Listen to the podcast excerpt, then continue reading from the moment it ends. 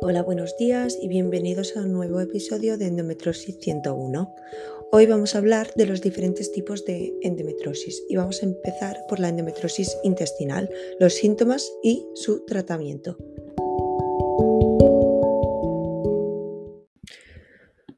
La endometrosis intestinal es una enfermedad en la cual en el endometrio, que es el tejido que reviste internamente el útero, se desarrollan glándulas y o estroma alrededor de las paredes del intestino, dificultando su funcionamiento y causando síntomas como alteración de los hábitos intestinales, además del intenso dolor abdominal, especialmente durante la menstruación.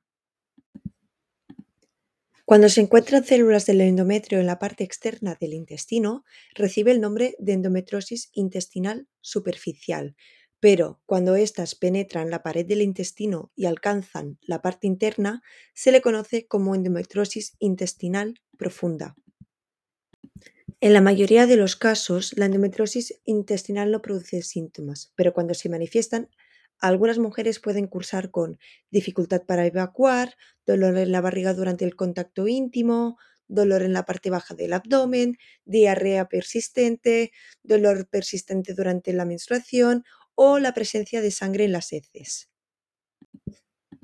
Cuando los síntomas de la endometrosis intestinal están presentes, pueden empeorar durante la menstruación. Sin embargo, también es común que surjan fuera del periodo menstrual y con frecuencia son confundidos con otros problemas intestinales.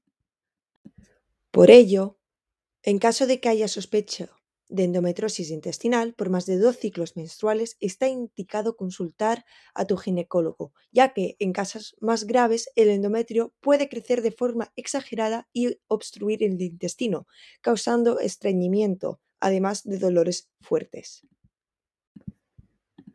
¿Cómo se confirma el diagnóstico? ya que puede confundirse con enfermedades intestinales como el síndrome de intestino irritable, la apendicitis o la enfermedad de Crohn, es necesario identificar la localización y la extensión de la endometrosis en el intestino. Entonces, se realizan algunos exámenes diagnósticos, como por ejemplo el examen vaginal, que es realizado por ginecólogo para evaluar el aspecto del cuello uterino, un ultrasonido transvaginal, que sirve para identificar los órganos con la endometrosis, una tomografía computarizada o una resonancia magnética, para evaluar con precisión los lugares afectados del intestino, o un enema opaco, que sirve también para investigar la extensión de la endometrosis en el intestino. Para hoy ya está, para este episodio ya está, hemos hablado de la endometrosis intestinal. Seguir escuchando si queréis escuchar más sobre la endometrosis. Si os ha gustado, por favor, darle a seguir y cada semana voy a subir un episodio. Muchas gracias.